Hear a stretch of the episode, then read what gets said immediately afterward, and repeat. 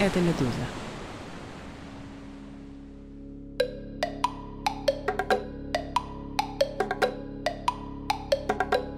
Это специальный выпуск подкаста «Вид на Кремль». Меня зовут Александр Прокопенко, я приглашенный научный сотрудник Берлинского центра Карнеги по изучению России и Евразии. Я Андрей Перцев, политический обозреватель «Медузы». В начале этого выпуска хочется выразить соболезнования семье, близким и соратникам Алексея Навального. Политик убит, в субботу это подтвердили его соратники. Навального убивали на протяжении трех лет с момента отравления новичком и затем бесконечно в российских тюрьмах. Мы доподлинно не знаем, что именно произошло в колонии, которую называют СМИ «Полярный волк», то ли 15, то ли 16 февраля. Вы наверняка следите за новостями, дорогие слушатели, и мы, наверное, не будем их для вас повторять. А сегодня попробуем осознать произошедшее и поговорить о том, что будет дальше с политикой в России, что означает смерть Навального для системы, и можем ли мы говорить о том, что мы проснулись в какой-то новой э, э, стране, в какой-то новой системе координат политики, журналисты, активисты всего мира говорят об убийстве Навального, и акции памяти проходят повсюду, где-то мирно, где-то не очень. А, в России задерживают, причем задерживают достаточно жестко.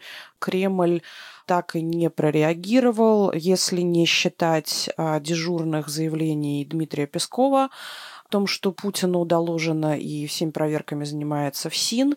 Здесь тоже нужно очень важно иметь в виду, что Песков говорит не потому, что он хочет это сказать, это было не заявление Дмитрия Сергеевича, а его попросили. Иными словами, если бы, в общем-то, не спросили, то Кремль бы вообще, мне кажется, предпочел бы сделать вид, что ничего не было. С Путиным вообще получилась плохая в их смысле история, потому что он оказался в ситуации, когда, по идее, он не мог не прокомментировать, да, потому что он был на публике. Песков сказал, что он осведомлен, и будут некие заявления, да, они анонсировали. В итоге получилось очень глупо, да, потому что, а, никаких заявлений не последовало, б, Путин сидел с улыбкой и говорил о помощи там семьям, как правильно искать работу и как рожать детей. То есть получается, что если он осведомлен, ну хотя бы как бы держал бы лицо. Да. А зачем ему держать лицо?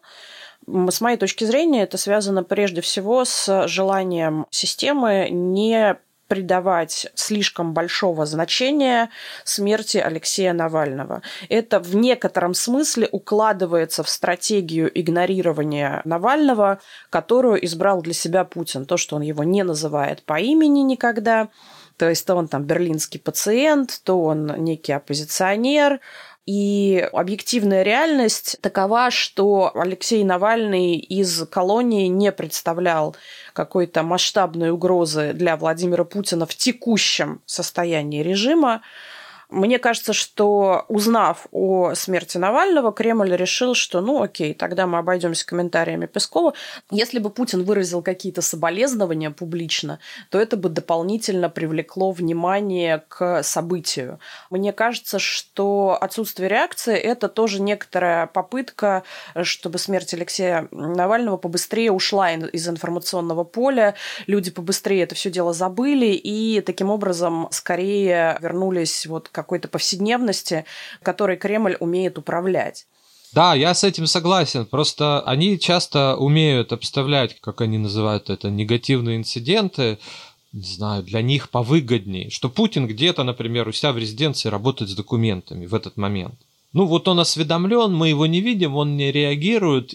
А тут мы, во-первых, получили сигнал, что он осведомлен прямым текстом, и мы увидели улыбку Путина. Да, вот его реакция. Вообще уже можем мы констатировать, в принципе, что эта тактика становится привычной. Ну, это странно сработало, но сработало в смысле трансляции на внутреннюю аудиторию. В первую очередь они беспокоятся, конечно, о том, что будет внутри. Это сработало во время А. Пригожинского мятежа, Б. Гибели Пригожина, В. Наверное, событиях в Дагестане.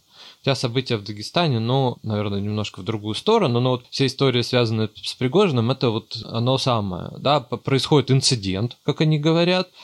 Вот что делать? а давайте мы как бы закроем глаза, кто-то что-то скажет, значит, и потом это вот куда-то уйдет само. Давайте подождем. Вот они подождали раз, подождали два, получилось, ну, пока работает. Я предлагаю обсудить различные нестыковки и сигналы, э, что смерть политика Алексея Навального означает для системы принятия решений и что она нам говорит о состоянии российского режима. Навального убил Путин и путинский режим. Но версий много, они разные. Есть некоторые временные зазоры и временные лаги, которые указывают на то, что, скорее всего, в реальности события отличаются от той версии, которую нам пытается представить ФСИН, которую нам пытается представить Кремль.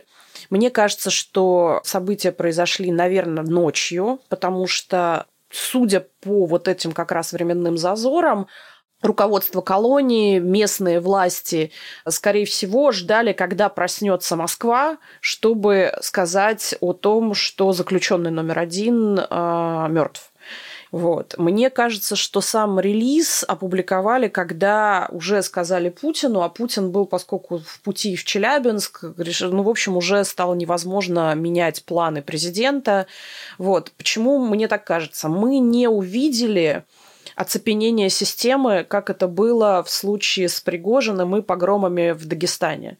То есть, а, судя по заготовленной реакции пропагандистов, судя по тому, как стали раскручивать версию с причастностью Запада, такое ощущение, что в целом все примерно понимали, а, как играть роли, я не думаю, что система Россия производила учения, что нам делать в случае смерти Навального, но у них было там несколько часов, чтобы разослать методичку. Да, я согласен, что оцепенения не было, но э, некая вот рассинхрон, какая-то вот именно тактическая реакция, да, показывала, что здесь и сейчас они ну, не очень собрались и среагировали. Давай попробуем разобраться с сигналами. И первое и самое явное – это, конечно, сигналы другим политическим заключенным, прежде всего Илье Яшину и Владимиру Карамурзе, что активная позиция из мест заключения может нехорошо закончиться. Второе – это то, что возврат в состояние до 24 февраля невозможен. И действительно мы видим режим в его новом состоянии. Это очень хорошо описано в книжке Сергея Гуриева и Даниэла Тризмана «Spin Dictators», что диктатура перешла из режима диктатуры обмана, диктатуры спина к диктатуре страха.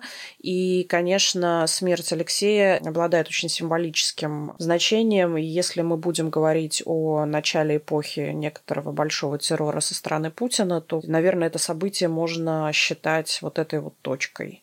Вообще в элите ситуация на текущий момент сложилась такая, что, с одной стороны, никому не нравилось то, что происходит в России, никому не нравился растущий уровень репрессий, никому не нравилась продолжающаяся война, которую российский режим называет специальной военной операцией никому не нравилось расширение санкционных режимов. Но а, с учетом того, что рычагов сделать что-то было не так много, а наоборот, возможностей адаптироваться к ситуации у этих людей было значительно больше, то в целом это вот балансировало историю. И даже создавало иллюзию, что, ну, в общем, если там что-то с Путиным случится, то вся система обратно вернется к статусу кво, то есть сейчас пружина находится в каком-то напряжении, но вот возможен возврат к good old days, старым добрым дням, которые были до э, начала полномасштабного вторжения России в Украину.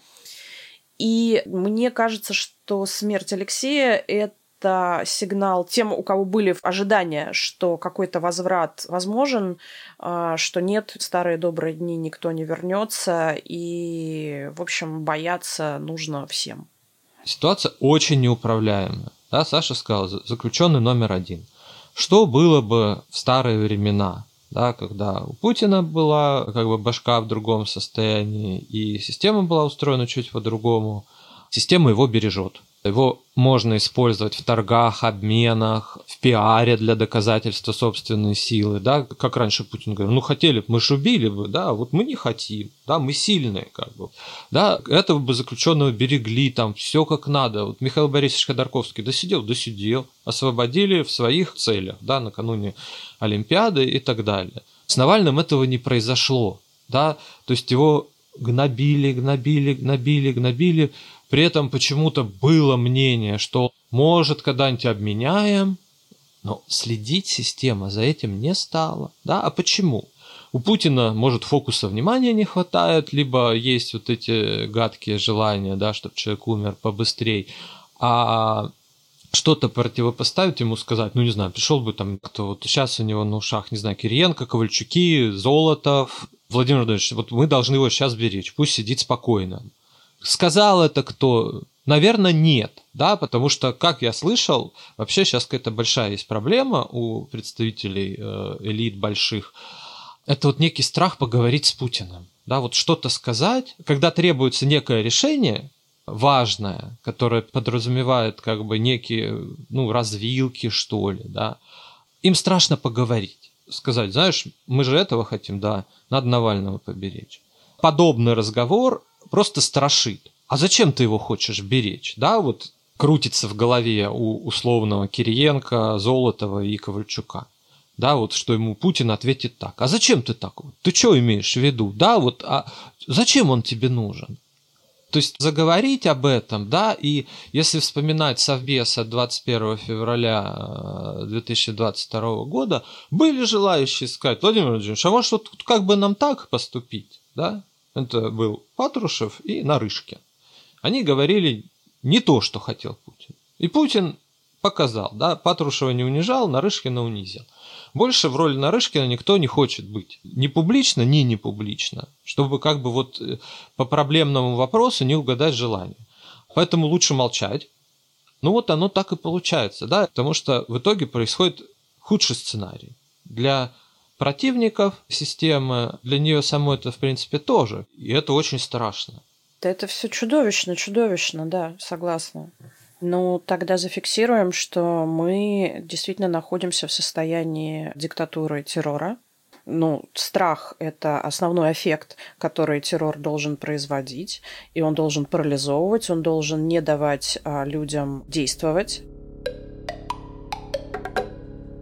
В России сейчас идет президентская кампания. Как мы знаем, у нас в бюллетене будут только кандидаты от а, политических партий и самовыдвиженец а, действующий президент России Владимир Путин, который предпочел промолчать а, его а, соперник коммунист Николай Харитонов тоже не упустил возможность промолчать.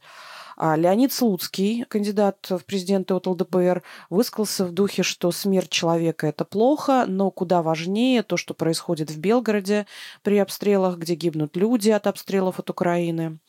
Владислав Дованков от партии «Новые люди» сказал, что когда в России в тюрьмах умирают молодые и сильные, это трагедия. Трагедия для всех родных и близких. Он э, также выразил надежду, что смерть Алексея Навального не станет поводом э, для спекуляций и злорадства ни у политиков, ни у журналистов, ни у кого. Я слышала и видела призывы не признавать президентские выборы. Я не верю в успех кампании по непризнанию итогов президентских выборов. И, скорее всего, Путину от этого будет э, ни тепло, ни холодно, если Запад чего-то там э, не признает. Мне кажется, что если бы не было войны в Украине, то можно было бы говорить об экономических санкциях. Э, простите меня за эту трезвость, но сейчас э, все действуемые меры со стороны Запада, ну, большинство мер уже введены, и ожидать э, какой-то экономической реакции в связи со смертью Алексея довольно сложно. Показательна была реакция рубля, то есть отсутствие каких-либо движений на рынке э, в отношении рубля. Это, во-первых, говорит о том, что российский рынок максимально изолирован от глобального, потому что все предыдущие э, истории, связанные с Навальным до войны, и приговоры, возвращение Алексея, отравление, там были значительные движения в курсе национальной валюты. Сейчас э, все, что происходит политически в России, остается в России. Это не имеет никакого отражения на баланс активов-пассивов. Вернемся к теме сигналов. Итак, а, сигнал элитам, что, во-первых, невозможен откат в состоянии до 24 февраля, то есть никаких а, старых добрых времен, а, они никуда не вернутся, система находится в некотором новом для себя состоянии. И второе, то, что нет человека, который может прийти к Путину и сказать, как нужно сделать. У Путина и раньше с противовесами было сложно, а теперь можно говорить о том, что их просто нет. Для политических заключенных как бы и так все было не очень радостно.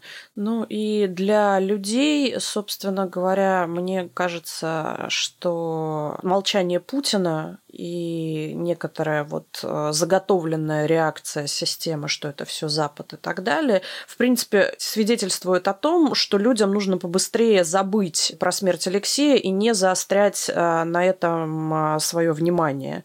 В общем, не замыкайтесь, мне хочется сказать людям, не оставайтесь наедине со всем этим и не забывайте. Главное, не забывайте о том, что произошло. Хочется поддержать людей. Э, не слушайте тех, кто говорит, что Надежда ушла, умерла, вы осиротели, что Навальный был единственным взрослым, как бы или нам приходится теперь быть взрослыми. Нельзя такого говорить. На этом всегда играл Путин, что я вот папа, а вы дети. Да, Навальный не был папой, да, и вы не были детьми. Друзья, э, если вы видите такое сообщение, ну, закройте его. Может быть, э, не ругайте автора, что он находится в таком разобранном состоянии, но слушать этого автора совершенно не обязательно. Да? Вы не дети, вы можете жить сами, действовать сами, как вам велит ваша совесть. Я считаю так.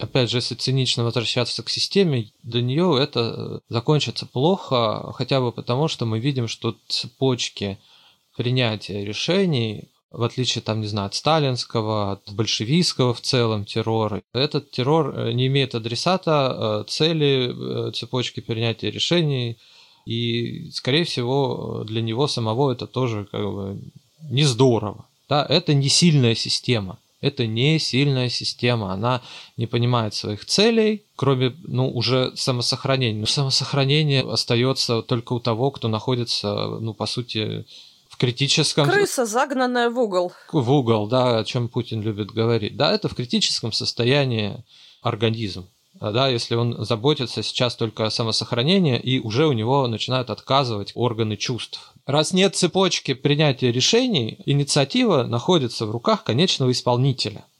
Да, грубо говоря, тюремщика, полковника ФСБ в конкретно взятом населенном пункте, замкомандира дивизии ракетных установок с ядерными боеголовками и так далее. Да, плохие это плохие, да, потому что большой начальник пребывает в делирии, наверное, это нормальное слово для описания его ментального состояния. Более мелкие начальники о важных вещах с ним стараются не говорить. Средние исполнители сигналов не получают, да, что-то почему-то должно быть, да, а как, как бы, ну, да, при этом они с реальностью средние исполнители как-то контактируют со своей, да, и не исключено, да, что в руках этих исполнителей заказчики окажутся. Вот заказчикам я не завидую если мыслить некоторый транзит, который, в общем-то, неизбежен. Путин не вечен, и для него большим вопросом теперь будет, как э, сохранить власть, как сохранить собственную безопасность. И я думаю, что его новый срок пройдет э, под решением вот этих вот вопросов. Но при транзите в любом случае в политику будет вовлечено значительно большее количество акторов, чем а, предполагается. То есть это вряд ли будет результат чисто элитных договоренностей, тем более, что, как мы видим, за последние два года элита совершенно не в состоянии между собой разговаривать. И, как мне кажется, в принципе, смерть Алексея Навального ставит крест на возможности нормализации. Хотя об этом мечтают очень многие представители элиты и в России, и на Западе. А зарубежные лидеры, которые под давлением правых сил и пропаганды начали забывать, что путинский режим – кровавая диктатура, получили этому хорошее напоминание. И это к вопросу, помогать или не помогать Украине. Конечно, помогать. И мне кажется, что для системы еще и важным фактором, который она еще не успела осознать, будет то, что со смертью Навального у системы сорвет какие-то рациональные ступоры, то есть в ней остается еще меньше прагматики, в ней остается еще меньше связи с реальностью, и тем самым система скорее свалится в какой-то неконтролируемый или слабо контролируемый штопор. Потому что враги довольно быстро закончатся. И вот этот уроборос начнет, он уже ест сам себя, но он будет это делать значительно быстрее и значительно более кровавым. Вот, маховик репрессий невозможно замедлить, репрессии можно только остановить. Мне кажется, вот один из главных выводов для системы из этой истории вот такой. Ну и э, показательно, если никто не будет наказан за гибель Навального, да, ну то есть мы понимаем, это убийство растянутое во времени, да, вот если исполнитель не будет наказан, это плохие новости для системы, да, потому что исполнитель почувствует, что его руки развязаны.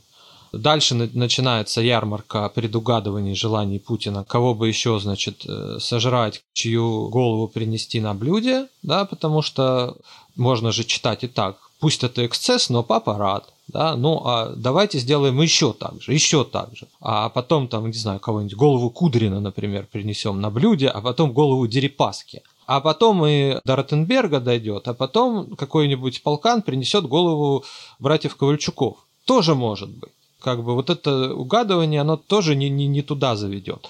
Хорошего для людей, для нас обычных не будет, но для системы, да, вот всего вот этого, да, хорошего тоже не будет, да, потому что за головой братьев Ключуков будет уже другая голова, да, и непонятно кому и как бы зачем ее принесут, если ее носитель до этого времени доживет попробую сказать что-то обнадеживающее в конце нашего выпуска. И э, пусть это обнадеживающее будет цитатой из Алексея Навального. Я даже не буду писать традиционного «не унывайте и не опускайте руки». Ну, поунывайте немножко. А потом вспомните, что страна у нас одна, где бы мы ни жили географически. И борьба за нее – это не спринт, а долгий и тяжелый марафон. С вами был подкаст «Медузы. Вид на Кремль». Подписывайтесь на наш подкаст, чтобы не пропустить новые выпуски. Это был специальный выпуск, и посвящен он крайне печальному поводу. Но мы, по крайней мере, будем стараться провести вас э, сквозь эту тьму, насколько у нас э, будет получаться.